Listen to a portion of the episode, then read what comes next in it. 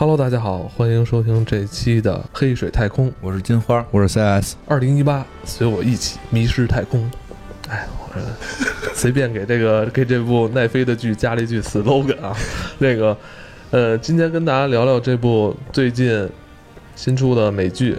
迷失太空》对，这部这部美剧是根据老版的《迷失太空》电影来改编的，是吧？对，它最早的时候在六几年的时候，其实是有过电视剧的。哦。然后那个电视剧的版本呢，就因为太早了，所以我也没看。但是呢，电影版本其实是比较近代的吧，可以说，就是那个整个电影其实拍的也是比较完整。但是奈飞在应该是从去年的时候，我就看到说这个是今年奈飞投资最大，然后其实在。规模上面也是最宏大的一部这个美剧，嗯，投入的确是不小，嗯，作为一个新型的这个影视公司吧，对，奈飞也的确是在投拍这种剧上。挺敢下本了哈，嗯，它其实整个这个剧的话，它应该是在特效上面，然后包括它一些就是在原始的设定什么的，对于原版都有很多的改变，但是它在整个的特效上面加强的太多了，嗯，包括其实里边我们能看到有很多跟电影级别类似的一些特效手段，包括比如说你像那个《地球引力》里边，就是对，就是之前那个乔治克鲁尼的那一版，那个里边他讲太空里边的环节，包括他去讲一些就是用一些特效去制造说飞船啊，制造什么的这些东西，能看出来是。很下本，很下本的。对，所以我看他们算是一家互联网公司，对对吧？非常互联网。他们这么敢下成本去投拍电视剧，这个把握信心在哪儿呢？嗯，我觉得还是跟近两年的这个发展会有很大的关系吧。我觉得其实因为奈飞一直，刚才我们其实在聊别的那个上一期的时候也聊过，其实像网飞这样的，他都会用一些。数据啊，会用一些什么样的去分析这个所有人的喜好？他也会看到一些这种社会的现实的一些情况，包括其实最早的那个纸牌屋奈飞火，就是因为纸牌屋火嘛。然后包括他后来其实有这种刑侦的，然后有这种呃，就是讲科幻的。那包括这个科幻题材的话，其实也不是一个近代的科幻题材，因为这个是从美国，你想六十年代就有这电视剧了，在那个年代的时候，其实正是马上美国是不是就要？到月亮上了，开始建造火箭，建造什么的？冷战期间冷战期间，这刚刚结束，他们其实走到了一个太空科幻的一个年代。但是现在呢，其实也是近两年，我觉得这个像伊隆马斯克他们的这个 SpaceX 这种火箭计划，其实又给美国人的这种太空的信心又有一个新的冲击吧。然后，所以他其实非常有信心去拍这个东西，而且其实拍的也是非常的好。你非常喜欢这部剧？对我非常非常喜欢。你是唯一把那个 看完看完的人啊，那个帮我们介绍一下剧情吧。嗯，这个剧的设定其实是在我们可能也许不到一百年，其实它是一个近代，就是可能是近近呃未来的一个科幻，因为它里面去讲到这个时候人类其实还没有这种超太叫什么超时空的这种隐形，然后去去去能穿越太空到达很远很远，还不能签约，还没有这种发现虫洞，所以。但是这个时候，地球的环境就跟我们其实现在是非常接近的。嗯，这个天气是雾霾笼罩，而且呢，这个人类其实在上面的生存也是非常的困难了。所以他们有了一个计划，就是把人移居到另外一个星球。这个星球呢，其实也是他们发现离地球最近的星球。其实肯定现在我们知道，可能也有二十多光年。那你在以一个某一个光速的情况下的话，你还得二十多年，更何况他们没有这种超光速的飞行技术，所以的话，他们要去到那儿就会面临都老了，对，都老了，而且都可能是下一代了，所以他们在选择人的时候就非常有特性，他不会选择说年轻力壮的，或者说是这个有什么年迈的科学家什么的，他其实是一个精英计划，就是我会选择这个地球上面最能适应生存的这么一些人，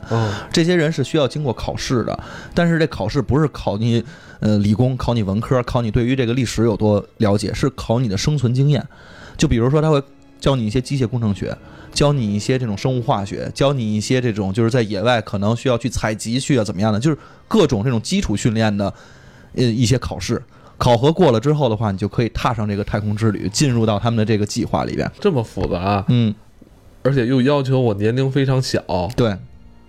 会这么多吗？我看应该他这个剧里边一上来。是以家庭为单位出发，是吧？他里边这小孩儿，也就是七八岁、十一二岁，这这没错没错，就他们这么小年龄也要学会这么多吗？就是都得知道这些理论，他们都会有各固定的课程去教你。其实就相当于我们小学学的那个什么呃这些数学呀什么的这些东西，人家可能也正常教，但是还会教你很多很多的其他的东西。那他有没有交代说到了那个宜居的星球之后，他们得过多少年啊？嗯，这个在这里边是没有没交代，没有特别交代。比如说有十年、二十年，当然人家那个时候的科技可能这个飞，即便是到不了超光速或者到光速，但是肯定也是飞几飞个几十年可能就能到了。总之，这部剧在这方面没有介绍太多的这种设定。对，其实它也不是以这种这种硬科幻设定为主要的内容，是吧？对我，嗯，其实还是硬科幻的设定，但是它没有对于有这种细节交代的这么清楚，因为它的剧情其实是讲的是说这些人已经通过考试了，通过考试了。对，然后剧情内容也没讲他们去那星球是他妈的 没去成，是没去成，在半道上被人家给劫了，而且也没讲说为什么被劫。电视剧里边讲的是他们受到了攻击，对对，他们这个大型的飞船，然后受到了攻击之后，他们就变逃到了自己的这种小型飞船上面，叫木星木星系列，就是木星一号、二号几号。他们驾驶这种小的飞船的话，就到了另外的一个陌生的星球进行逃生。嗯，下来之后，竟然发现这个星球是空气可以呼吸的，对，跟地球上无异，就没有什么差别。所以的话，他们在那块儿的话，就是因为是遇难。所以他们的飞船也是坠落，他们就散落在这个星球各处。这些人在干的第一件事情就是首先首先是自救，自救的话，他就是比如说这块儿它是冰天雪地的，我要保持我的体温，我应该做什么？有的人可能是需要他们没有电池，他需要去把那个飞船里边已经坠落在这个冰川湖底的这个电池给拿出来。他们又做了些什么？包括他们其实，在求生的时候，在下一件事情就是要聚集所有散落在这个星球上的人，然后聚集在一起。他们在想的第最后一个问题就是：我怎么能从这个星球上逃脱出来，回到我的母舰？回到我母舰，并且继续我这个旅程，对吧？虽然是他们无意中坠落的，但同样也是非常宜居，是吧？对，故事就发生在这儿了。故事发生在这块儿，他们坠落在这个星球之后的话，大概讲一下这电视剧的它的这个剧情啊。嗯，坠落在这块儿之后，大家发现，哎，是宜居的，所以他们就觉得第一件事儿，他们就不是先得自救吗？这个自救的过程不多讲了，但是他们这块儿也发现了有一些问题，这个星球里边有很多不定的因素，比如说会不规则的性地震。而且他们会发现，这个地球、这个星球上面大部分全都是被冰川所覆盖的，而且这个是非常寒冷的天气。你想，它那个湖水的冰面是瞬间就会里边全都变成冰。对，就这些东西，其实你看似是适应你生存，但实际上的话还有很多不利的因素你要去适应的。对，坠落之后的话，其实当时遇到了几个比较大的问题。第一是说他们没有取暖设备，所以他们当时第一个呃。事情就是要下沉到湖底，把那个飞船里面的电池拿出来，自己能供暖。但是在这个过程中又发生了一些意外，他的两个女儿，其中一个被冻在了水里边，另外的一个那个小男孩，就刚才你讲到了，他们这一家的组成是两个小女孩，一个男孩，还有爸爸妈妈。这爸爸呢就带着这个小男孩一起去，哎，说我们找找看怎么能把它弄开。而且这小男孩特聪明，他发现那个。这个星球上面有的岩石有很多都是由镁元素来构成的，镁受到水，然后再加上一点点火星的话，它可以能迅速的高温把冰面破开，这样的话，那个它的姐姐就能出来了。所以他们就到达了另外的一个地方，然后去采这个镁。但在这过程中的话，这小男孩不幸坠落了这个山谷里边，他到达了一个更加宜居，就是感觉是怎么说，就是一个热带雨林的一个地方，就是完全就又转变了。在这过程中，他又发现了。第一次，他们其实在这个时候，他们有一个设定是人类是不知道有外太空生命的，所以他在这个时候，他看到了有一个不跟他们不一样的飞船，也这个飞船也是不幸坠落，对，也是不幸坠落。这后边故事会交代到底为什么，而同时他也见到了这个第一次能看到这个外外星人所建造的机器人，嗯，这个。最后其实就是外外星的这个机器人过来把他们全都给救了。他一开始就是这小男孩，地球人，他遭遇到了在这颗星球上遭遇到了外星人，嗯，但说不清是外星人的本体还是外星人造出来的机械，是吧？对，就到最后其实也都没有，现在还没有交代。就是后来其实也没有交代，因因为他们在片子里面一直管这个东西叫做机器人，但你不知道它是到底是机器人，因为。它就即便散架了，它也能拼到一块儿，它能自己能建造飞船，还能变成两种形态。对，一个是攻击形态，一个是和平和平的形态。所以它它会有很多那种小的地方，让你觉得这个东西有很多未知的地方，让你觉得挺有意思的。呃，不会去交代太多什么科学原理哈，嗯，对，更多是就这样。感情就是对我情感一家人情感，然后套着情感这壳子有这个科幻的外衣，哈没错，因为这剧已经上了很长时间，我也觉得不但不用担心剧透了啊。啊，他们本身就是他们的飞船遭受了攻击，所以他们才有逃生。逃生之后到达了这个星球，而攻击他们的这个飞船或者说这个呃生物吧，就是小男孩见到的这个生物，哦，对对，所以那个飞船也会坠落在同样的星球。然后他们其实到达了这块哦，儿，他们不是说他们这一个家庭作为一个飞船单独飞，不是。呃哦，原始那个就是电影版的时候，哦确实是这样。他们一个一个家庭，然后组成了这么一个小的移民计划开着车出去是吧。哎，对对对对对对，他们这这开车出门，然后就是直接就串门去了。对但是这个里边呢，其实就是整个就是整个人类在迁徙，哦，所以它其实是相相当于就跟一个大航母群似的。没错。所以它其实在的那一个小飞船是一个家庭，但是会有好多好多这样的小飞船在一个大的母舰上边，哦，而且这母舰也不是唯一的，因为他们已经说。他们已经往返了很多次了，哦，所以它其实这个太空移民计划大巴，这个。宇宙大巴。宇宙大巴。已经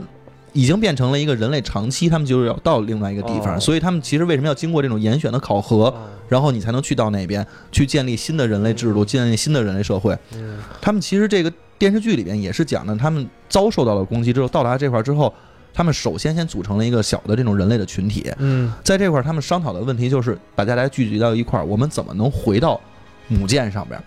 第一季主要是针对于这块儿来展开的剧情，但是这个其中就发生了很多跟人性有关系的东西，嗯包括其实里边会有一个人，他其实是一个叫 Doctor Smith，他其实是一个冒名顶替他姐姐来到这个飞船上面的，其实他是个罪犯。然后呢，他到了这块儿之后的话，就用不断的用自己的骗术，然后去骗人家，告诉人家说，其实我就是一个，我也是一个跟你们同样一个组织的，我不是一个偷渡来的这样的一个人。然后他其实为了不让人发现他自己很多这种计划吧，因为他没有经过考核，他他的身上的芯片是偷的别人的，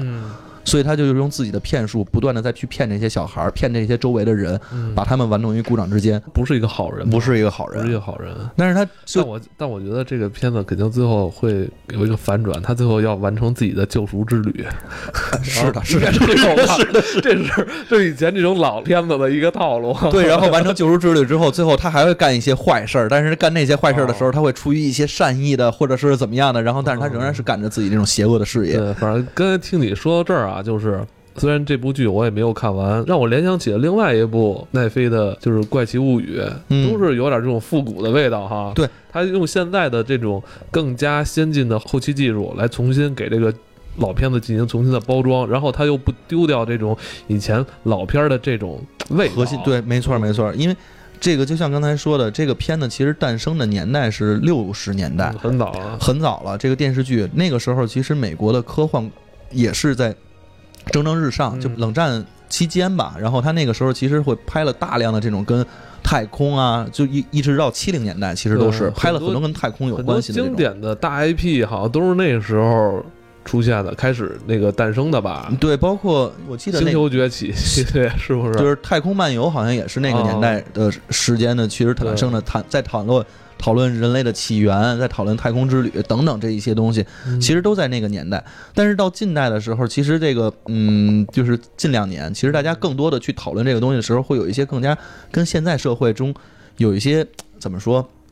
有一些接接壤嘛，那个时候是纯科幻、纯幻想，但是现在就会借用很多这种现实的梗，或者借用一些现实的这种这个这个这个原因，比如说他讲这个地球不宜人类生存，是因为地球的人口暴增，嗯，比如说这个地球的环境污染，比如说地球的这个一些东西吧，致使人类必须得做这样的事情。那同时，他其实也去讲了，你像老版的电影里边没有去讲的，就是他们如果要上到太空的话，他们要经过考试的。嗯他们就像我们现在可能要真是，你像伊隆马斯克他要去做这个火星计划，嗯那你这些人也是要经过筛选的。就他他其实并不是说你有钱就能去干这件事情，他所以他有很多这种现实社会的东西都给加到这个里边去，变成一些新的元素。所以说，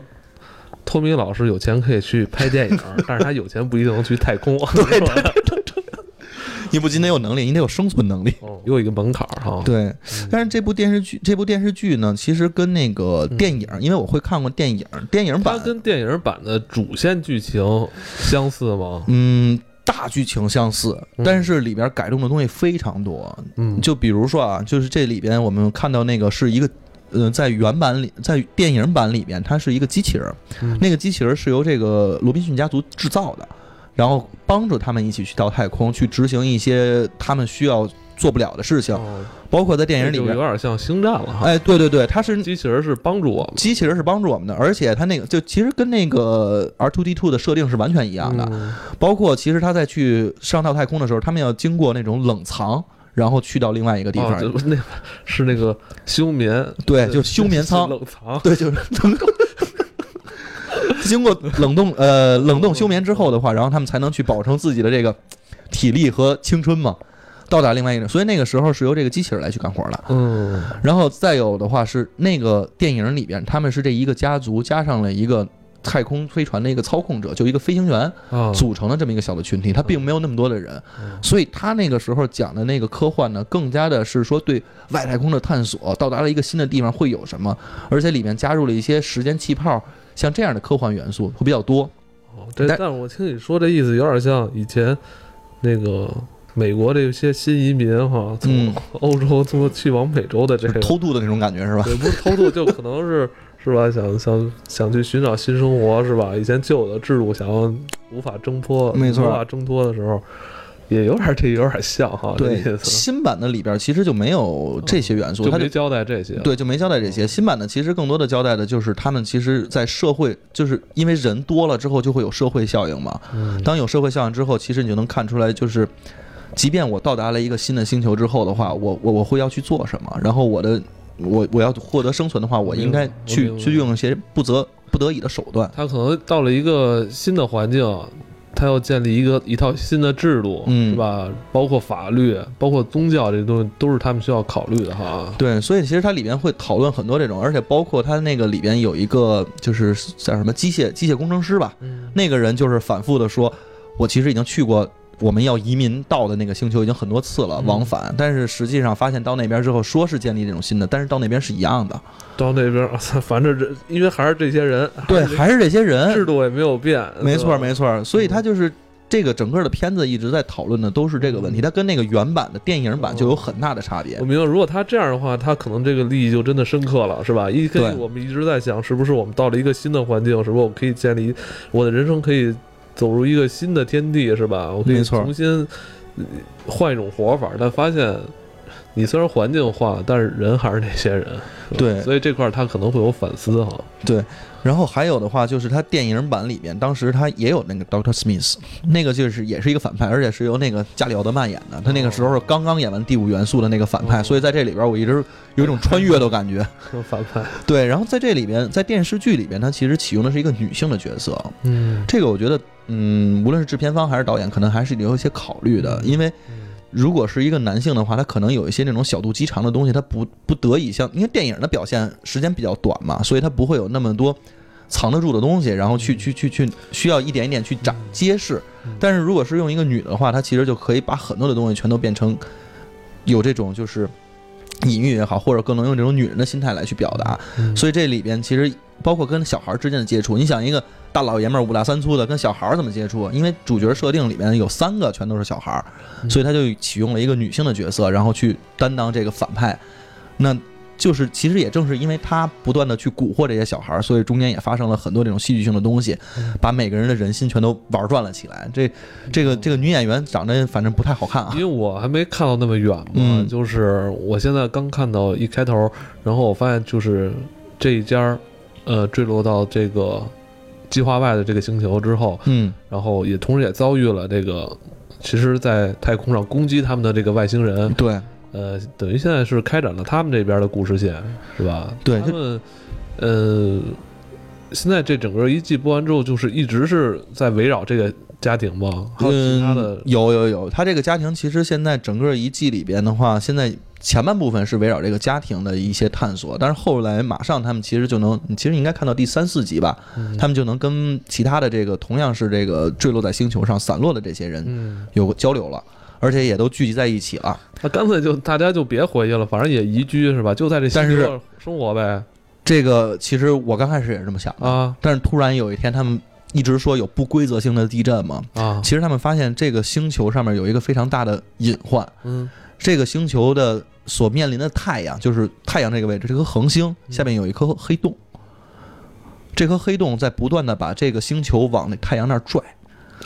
而且在不远的，可能也就几个月的时间，他们就会整个这个，你虽然它往那儿拽，你觉得这个时间是很漫长的，但是我们可以想象一下，地球的轨道如果往前挪动那么一点的话，很有可能它这个地球就不适宜居住了，哦，就会差这么一点，就可能会改变白天气候、潮汐，对，然后包括破坏大大气层，对，包括它其实那个整个恒星的温度其实是恒星的哦恒星也是受到危险的，啊，反正是编剧想怎么编怎么哎写都行，反正反正就造成一个呃，造成一个就是灾难效应，这个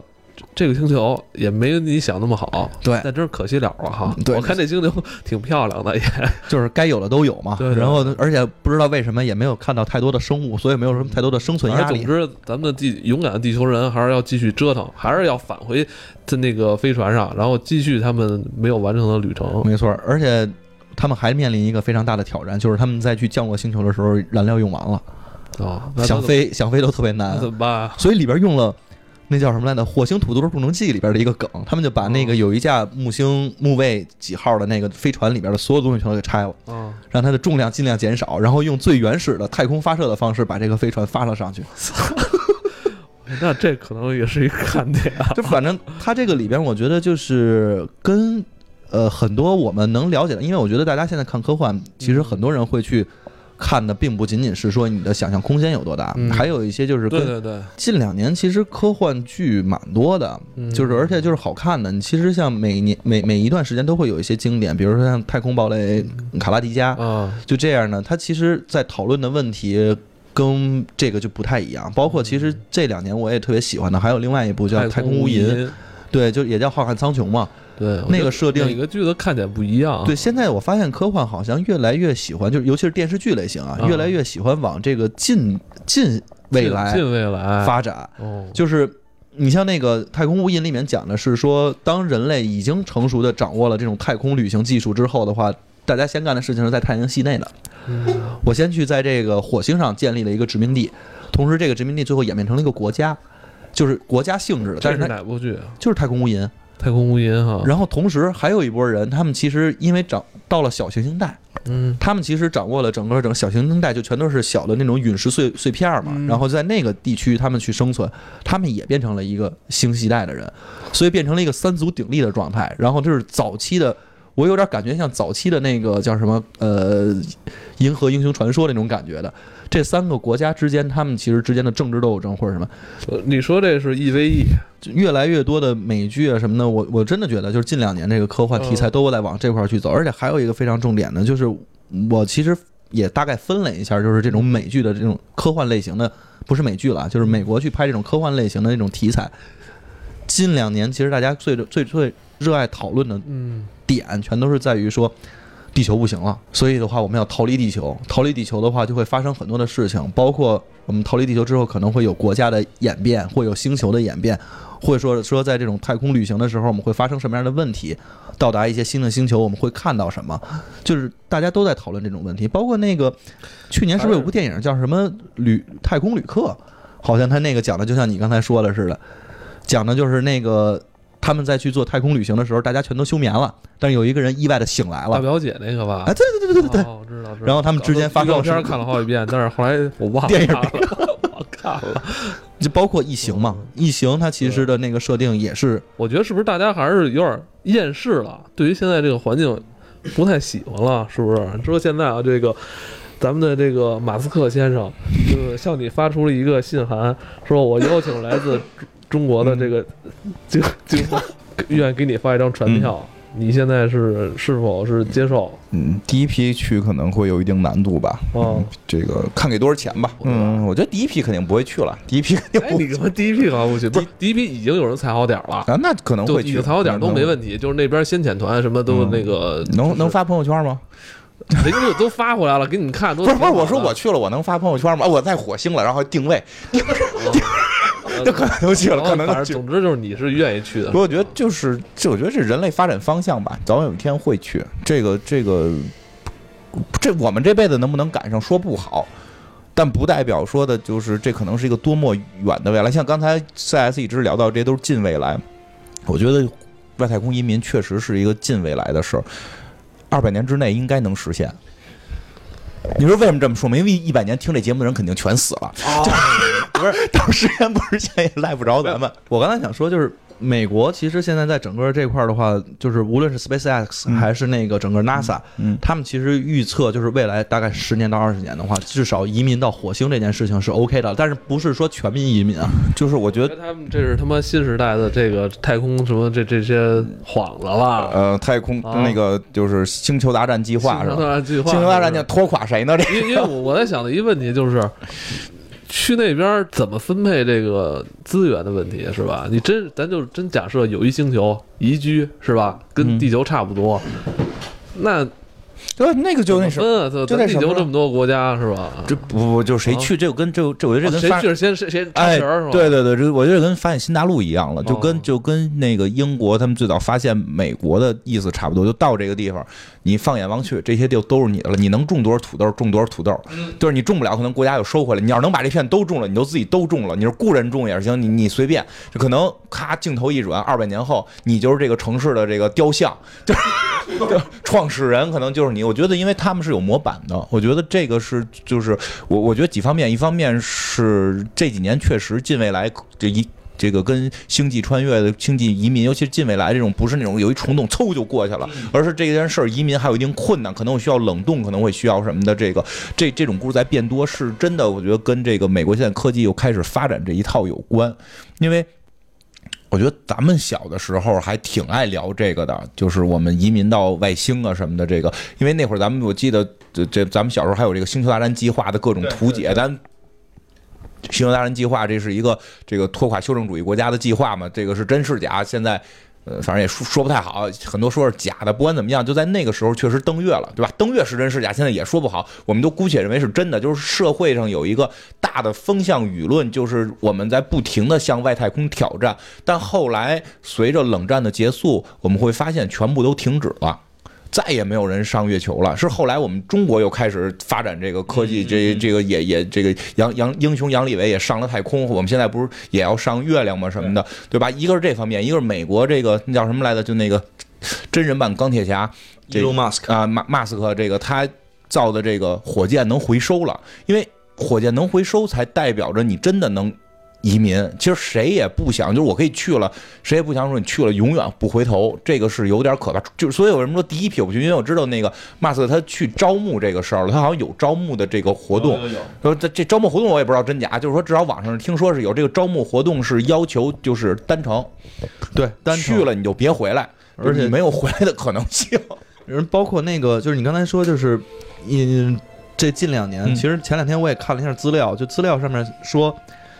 美国在早些年间，在那个尼克松总统之前，就七四年登月之前，就是那个时候，呃，是七六九年六九年登月。然后在七四年的时候，然后整个的这个美国对于 NASA 的拨款是从百分之四的国整个的国家的 GDP 总值，然后拨资一直到了百分之零点五。对。然后，但是它就近两年其实又在整个回升。从那个奥巴马年代开始的话，他们不是刚开始就是停止登月了嘛？然后到。奥巴马年代的时候开始说布什和奥巴马年代的说我们还是要瞄准月亮，然后去登月。然后之前还有什么那个呃，就是太空梭，就是那叫什么呃，太空那叫什么来着？太空站。呃，对，太空站的计划和太空飞宇宙飞船。太空站是不是一直现在还有人吗？对，然后他跟但是刚开始他们是计划建很多很多这样的太空站，然后作为人类的基点，然后去月球去哪儿哪儿哪儿。然后到近两年的时候，然后。因为美国还是财政上面对于整个这个 NASA 的拨款是很少的，所以 NASA 并没有把这个远光目光涉足在火星。其实这两年还是在月亮上面。嗯，但是直到这个伊隆马斯克出现，然后他其实整个猎鹰计划的火箭可以回收之后的话，他们才去敢说好，我们月亮，然后火星。等于他用了民营的这个资本了。对，因为民营资本现在其实变成了。整个大头就是撑着美国这个叫什么太空航天计划的一大部分，就是一旦民营资本的注入，就代表这个计划可能是真的要开始往前推进了，而且它是会整个是全民应用，而不是只是军事应用或者什么。对，因为它要挣钱嘛。对，而且我看看前两天说，川普说这个美国一定是要再回回月亮。呃，对，他是已经说了，就是我们一定是先回月亮。然后再去火星。对，所以就是我会觉得可能在未来的十年二，就是就可能啊，就因为我不知道，因为川普这个货就说话真假也不知道，反正说完之后，没准下一届就不是他了，没所谓。我觉得下届可能还是他，但但是咱就是说，作作为这个现在暂时来看，就不不管是马斯克还是这个川普，会感觉到美国又开始了这个所谓的太空的这个这个移民计划的这个、嗯怎么讲序章。对对吧？我我我能重新回到月亮，然后我能够这个有回收性火箭，因为我没有回收性火箭就真是单程。嗯然后包括民间的资本的注入，是希望人是要尝试去火星能不能真的移民，因为我觉得在美国人会有这个基因，因为他们都是从英国移移民去的。对，然后现在他们可能这个美国这个各种问题，我我觉得真是这样，各种问题从从他这个恐怖主义到他这个他自己内部的很很多这个政政治的问题也好，什么这个移民的问题也好，都是他们也弄成一锅粥嘛。这个选川普这个事儿弄，大家也都这这不高兴那不高兴，对吧？然后在这些过程当中，确实会有刚才艾文说那个问题，就是大家厌世，就是大家觉得固化了。嗯，我我我需要一个新的发展的空间，我要新的去找一个地儿种土豆，因为其实美国最早就是说英国人去那块儿，就是这片儿包下来了，你放马吧，你你要不然种种庄稼，嗯对吧？然后你去承包这些东西，他美国人可能会有这种想法，说美国人会更容易移民，我觉得真的是他们会更容易移民，他们就是现在发展遇到了天花板，然后但是哎有发现发现这个移民这件事儿的话，是我能新打破天窗的一哎，件事情。对对，因为英国就是就是对于这些。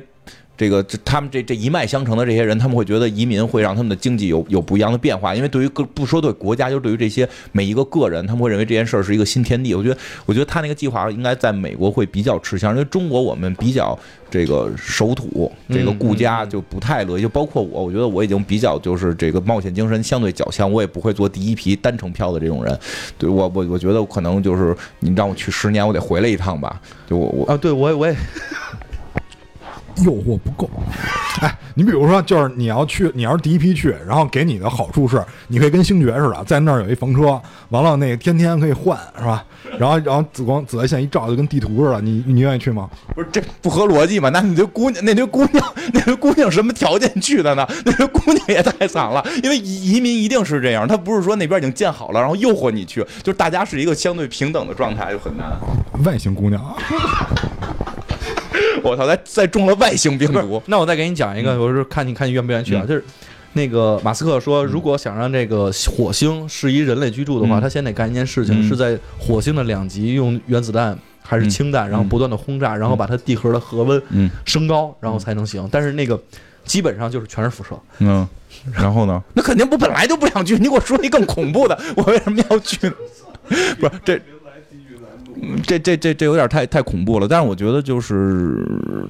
就是人类移民太空这件事儿，就现在真的，我觉得有有一点要说，现在会会说什么，就是太远、科幻、太遥远，对对对吧？其实我觉得是因为我们大家太不怎么讨论这件事儿了。就是嗯在整个，就是因为我看 S 档案就一直是这个，就我们年轻的时候，我们以前的相信这些，怎么现在大家就都觉得没意思，不相信了？但是老美现在突然就又开始重新掀起这个热潮，我觉得算是掀起热潮了，也值得关注，因为我觉得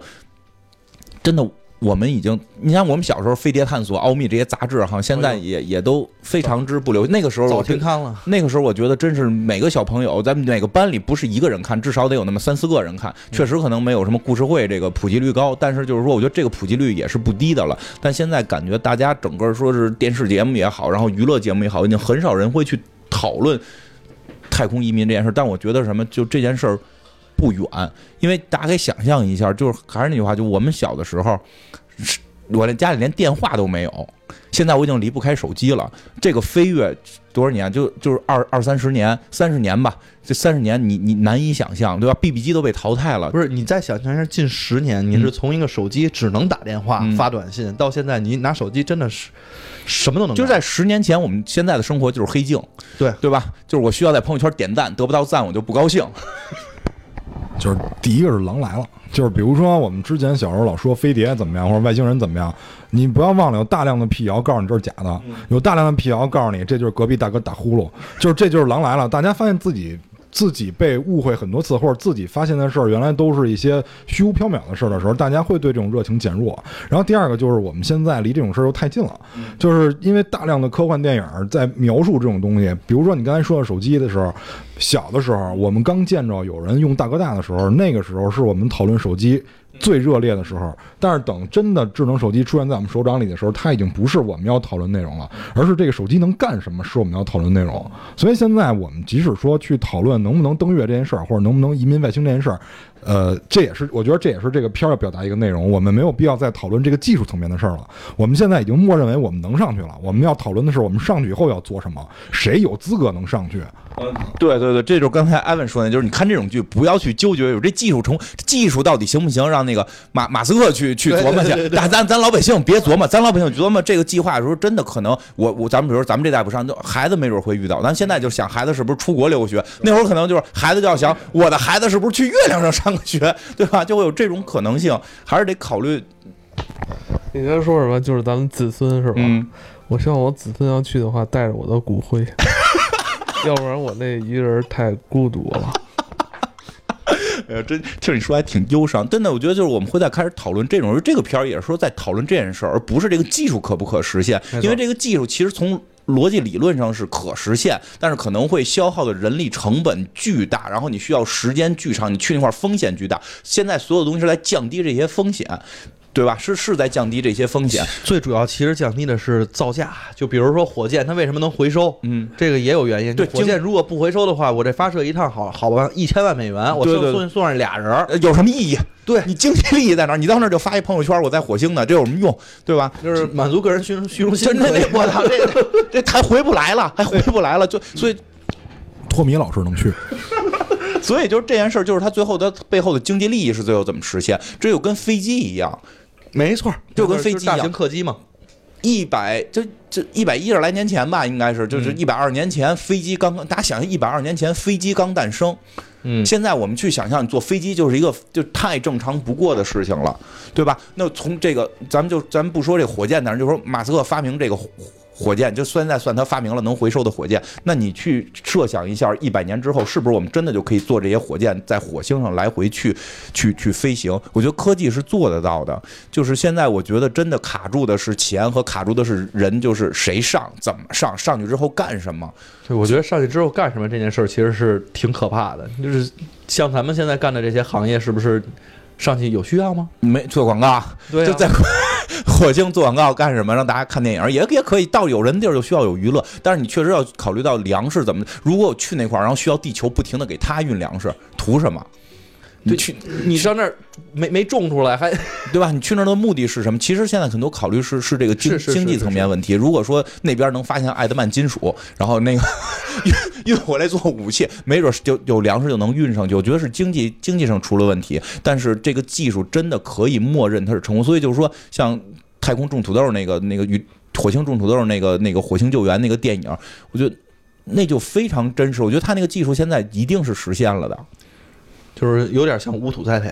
呃，不是说那个土豆无土栽培，就是说人类到火星上，然后在那块去居住，然后去回来，但是可能会需要大量的时间。谁能够承受住这个孤独？因为你像你说的，就是那个电影去改编的就非常好，改成一个更更更大的社社群团团队一起去做。如果像以前似的，就是五个人、四个人。组成一个家庭，然后我操，就来二十年、三十年的在那不就是那那那个年代，是不是美国还是比较实行拍那种叫什么公公路汽车戏，然后就是公路旅行，就这种感觉。对对，就反正就是你会觉得那个事儿对于人来讲压力太大，非常痛苦，就是那个需要大非常大的心理的那个就是疏解，而且就是再简单说，就是说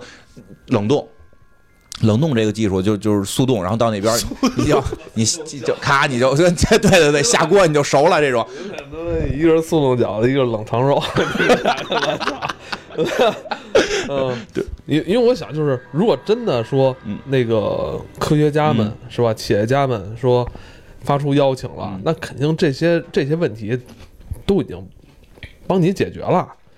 你只要过去做一做一名去那边的新移民。你去那边就是还是要工作的，对，就电影里是这样的。但是就是说，现在现实就是去那边工作什么没解决，就是咱们现实社会中去那边工作什么现在解决不了。你去那儿干嘛？你去火星干什么？这是一个非常复杂的问题。你比如你去火星，哎，拍一个综艺节目我跟你说，我觉得至少基建问题得建个五十年吧。啊，差不多早期可能建，但但是另一个问题就出现了，我这事儿我特认真的思考过，那是哎，不对不对，我觉得这这这个这这概念也不对，嗯，都已经他妈都穿梭了，都外太空了，都去居住了。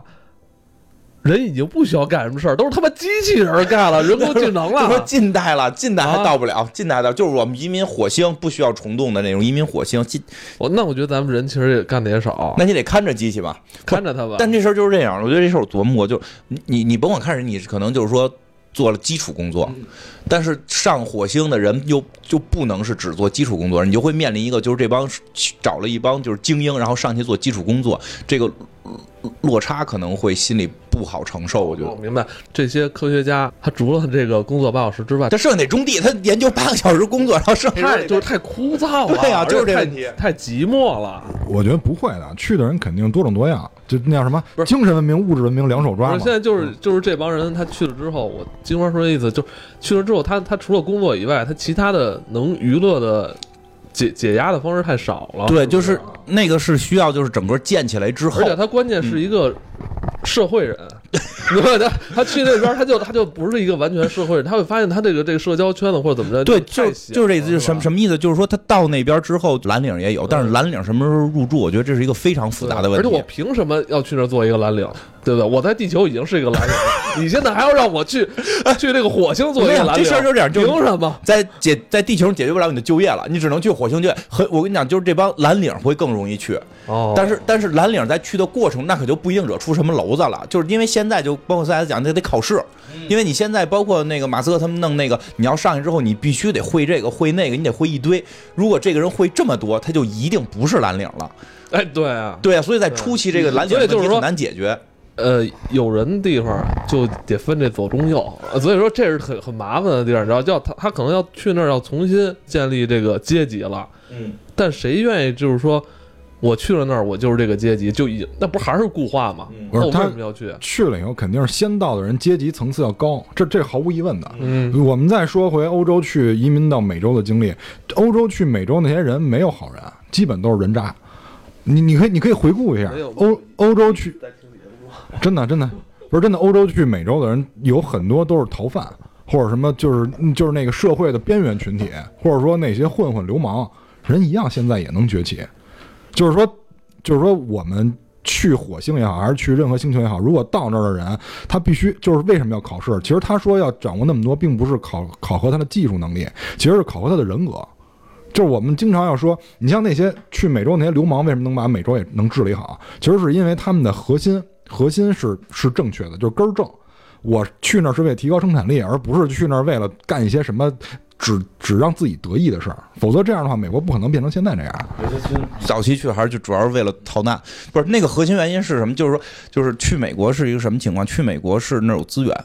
然后我可以种棉花，我可以，我可以，我可以种甘蔗，然后我可以就是英国抽税，就是我们现在把大一大群人送到火星上干什么？这个是问题，还是那个问题？就是资源到底我们去那儿干什么？就我核心去那儿干什么？如果去那块儿只是解决这边人口压力过大。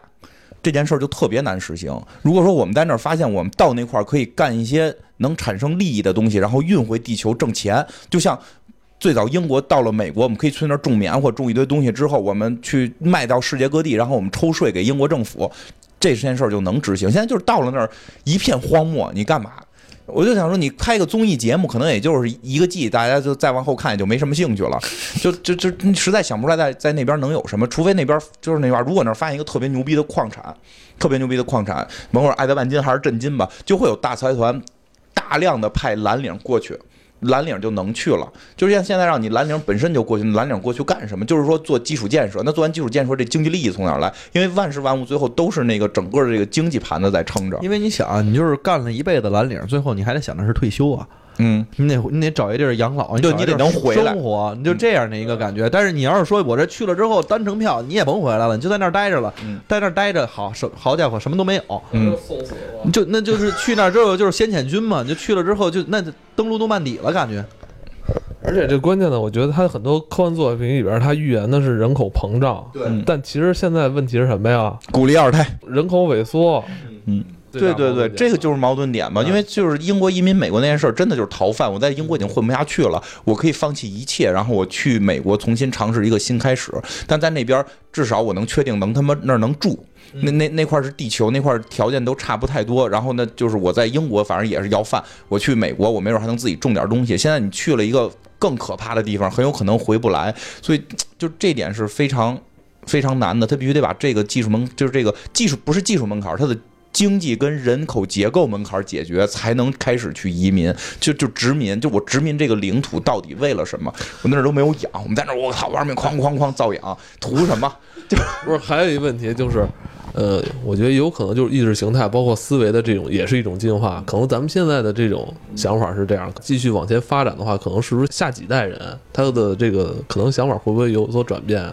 就跟一开始可能咱们，呃，飞机刚诞生出来的时候，咱们觉得，哎呦，这东西太危险了。你看，我记得飞机那也是嘛，就是谁第一个什么横跨大西洋，那都是英雄，啊，对，哦，他坐过飞机，那 就是英雄，对吧？嗯蹦极都是谁第一个蹦，先给你钱，对吧嗯？后来都是你给人钱他让你蹦，就是嗯就是，所以说现在可能他们只是在第一步就找那堆疯子，就是就是我们可能叫疯子，其实我觉得那些是英雄了啊嗯，就是那些那样的啊，对，我们觉得很疯、很很疯狂的人，他们去到这个就不知道，他们不知道为什么，只是为了探险，然后去，嗯然后这件事儿慢慢慢慢的就会改变到像你说的几代之后，可能我们觉得去火星是一个呃非常可能能够去考虑的这么一个选择。是吧？嗯对对对对对会心理上会觉得他是没有问题，OK，的对对对，他需要需要一两代人，可能或者两三代人。咱们现在可能还真是理解不了这这种。现在我觉得就是说能去，真的是就嗯，就是我们接受不了对，我们都是普通人儿。而你要说移民，这就是那你要说移民还要面临这个问题，那这个题目就有问题了，这就不叫移民了，这叫探险，对吧？就比如说我们在当地这八字上都没一撇儿了，我们就上去，我我们要尝试，这就不叫移民。移民肯定得是都靠谱了以后我们才去。他又不是说我在地球上活不下去了，就是全球通缉你这人，你只能跑到外星才能活着，他跟这情况还不太一样。所以就是就是，而且像像你刚才说那个，他一定是他得能到一个民用级别才才他才能让民用的，嗯否否则这个这个问题就非常严重，你不能无缘无故死那么多人。没事儿没事儿，我看差差差不差不多差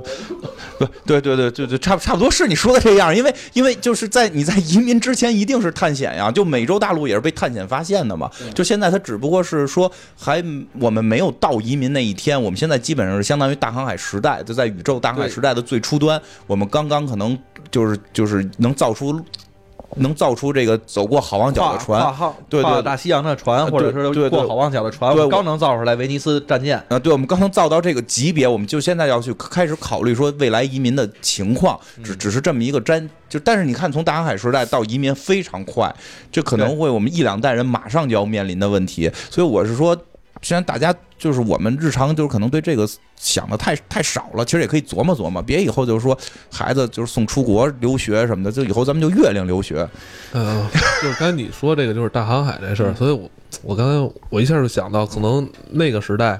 去跨大洲嗯移民那些的人的勇气，那可能真的是挺大的哈。，对，包括咱们国家不有很多这些华侨以前是下南洋嘛？嗯怎么说呢？可能都不亚于咱们现在去想去去火星这个事儿。呃，真真这差不多是是是是这样，所以就是，所以我就是老老我我的意见就我不是说意见，我的这个看法就是，可能真的会在近几十年这个计划就会开始，并并不会很遥远。但是它现在技术都实现，要后边看到的是经济链，就只要经济链找到了经济链形成的方式，比如说在火星上发现金属，或者说发现什么什么东西，马上就会。开始这个不，像你说的是，我觉得不会是人口爆炸导致的。地球其实一直都挺好的，地球人，地球人，地球人，你不是那纪录片说，嗯地球没有你们想的那么那么啊，糟。地地球地球非常尽折腾，你们才尽 你们才折腾了这么五千年，你们折腾不然后坏一星。老担心，哎呀，地球不行了，资源快快耗竭了，我们那个不行了。然后说这个这个塑料袋一百年才能降解，就一百地球眨个眼，一百年就过去了。你你嗯灭亡的是人类，那说回来，那那现在那个马斯克先生给你的这个 email 之后，谁给我 email？给你你让你签字，嗯你是现在能给出答案了吗？就是应该还不，因为他这回是单程，啊，就不给他那面儿是吧？嗯，不给不给。如果是往返的，比如说十年往返，我可以。十年往返、哦，就是说你现在还会犹豫哈？那肯定的，就是我们还做不了那个哥哥伦布这种，落叶归根。嗯，对对，我们还做不了哥伦布，我们能做那个最早移民的那个做泰坦尼克的那些人，就我们能做那些人，我还做不到说哥伦布，我操，我就他妈不知道汪洋就汪洋大海我就去了，我听说那边有个黄金城我就去了，问题是现在主要是科信息也比较透明，谁 谁他妈跟你说火星啊？这火星是金子做，哎，移民金星有可能，哎，金星是金子做的，咱们上去随便挖，回来卖给地球人，哎，这是火星。那那没用的，那金子就贬值了。我操！你你想你想这问题对不对？它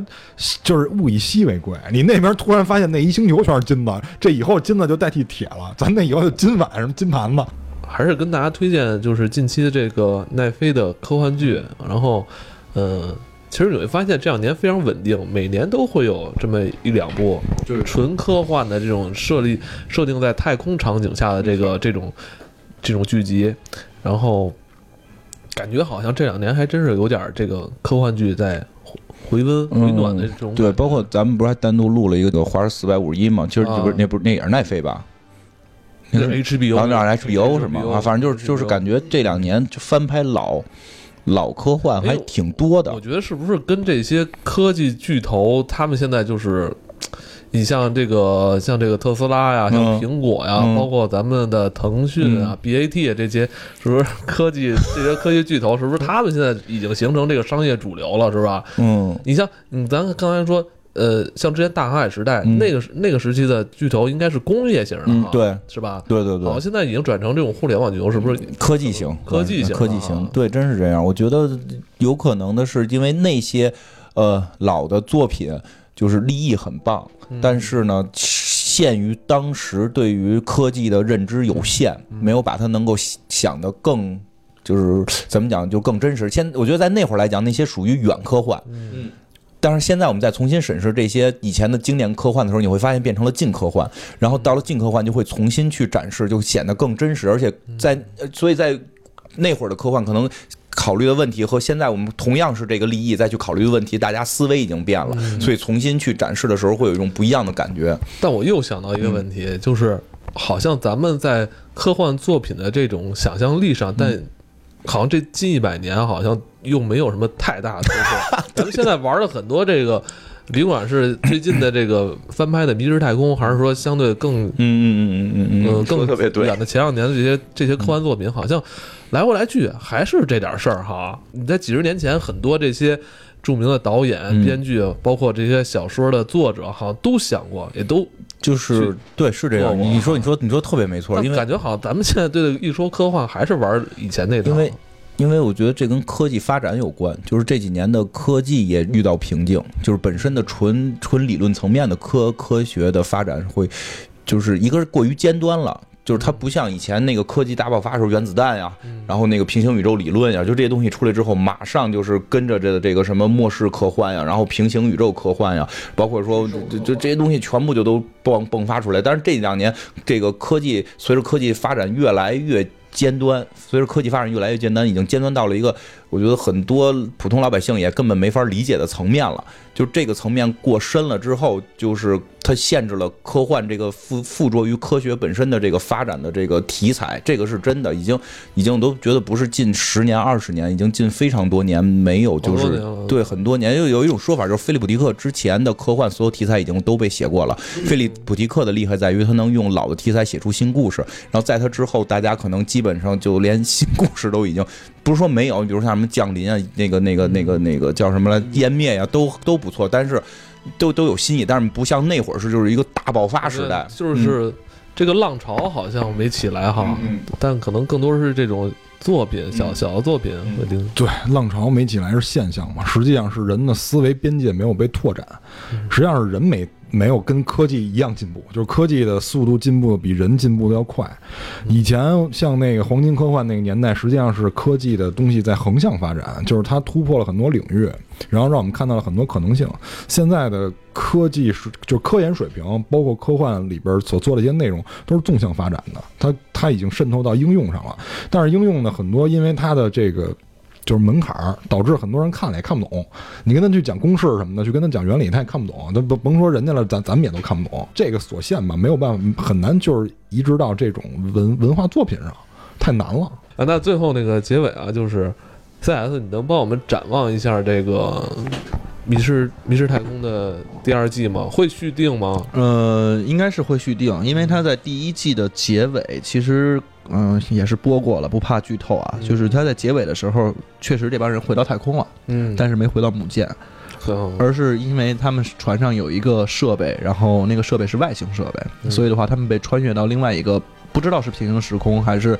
平行宇宙，还是说是另外的某一个太空的领域了，嗯所以它其实整个故事在第一季的时候，相对于来说是一个开启。这一家子可能在外边得飘好久呢。我觉得这个作品好在就是没有什么太多的那种科幻的门槛儿，它不像说咱们之前聊湮灭似的。哦，看完之后，这怎么里边好像玄玄乎其神的？这个剧感觉就是，呃，你又能过这种太空科幻的瘾，没错，然后你又有这种浓浓的这种温情在里边儿哈，对，你不会去把更多的脑力去纠结于它什么什么原理啊、什么穿越啊这些东西啊上。都没有，就是你看人家里面那设备，哎呦我操，这设备，这我怎么没想到啊？啊就就觉得挺有意思的。我觉得这个就挺好的，我觉得这也是科幻作品的一种类型，包括甚至可能早期科幻科幻作品就是这么玩的。没错我觉得大家也没必要去纠结说它的这个一核心的这些这这技术原理对对是层面的东西，就不要不要不要没有。必要，没有必要。嗯，嗯，那好吧，那今天就跟大家在推荐这部剧的同时，也聊了很多太空移民的这个事儿。金花她最终还是拒绝了马斯克先生的这个邮件邀请，好吧？今天就到这里吧，再见。拜拜。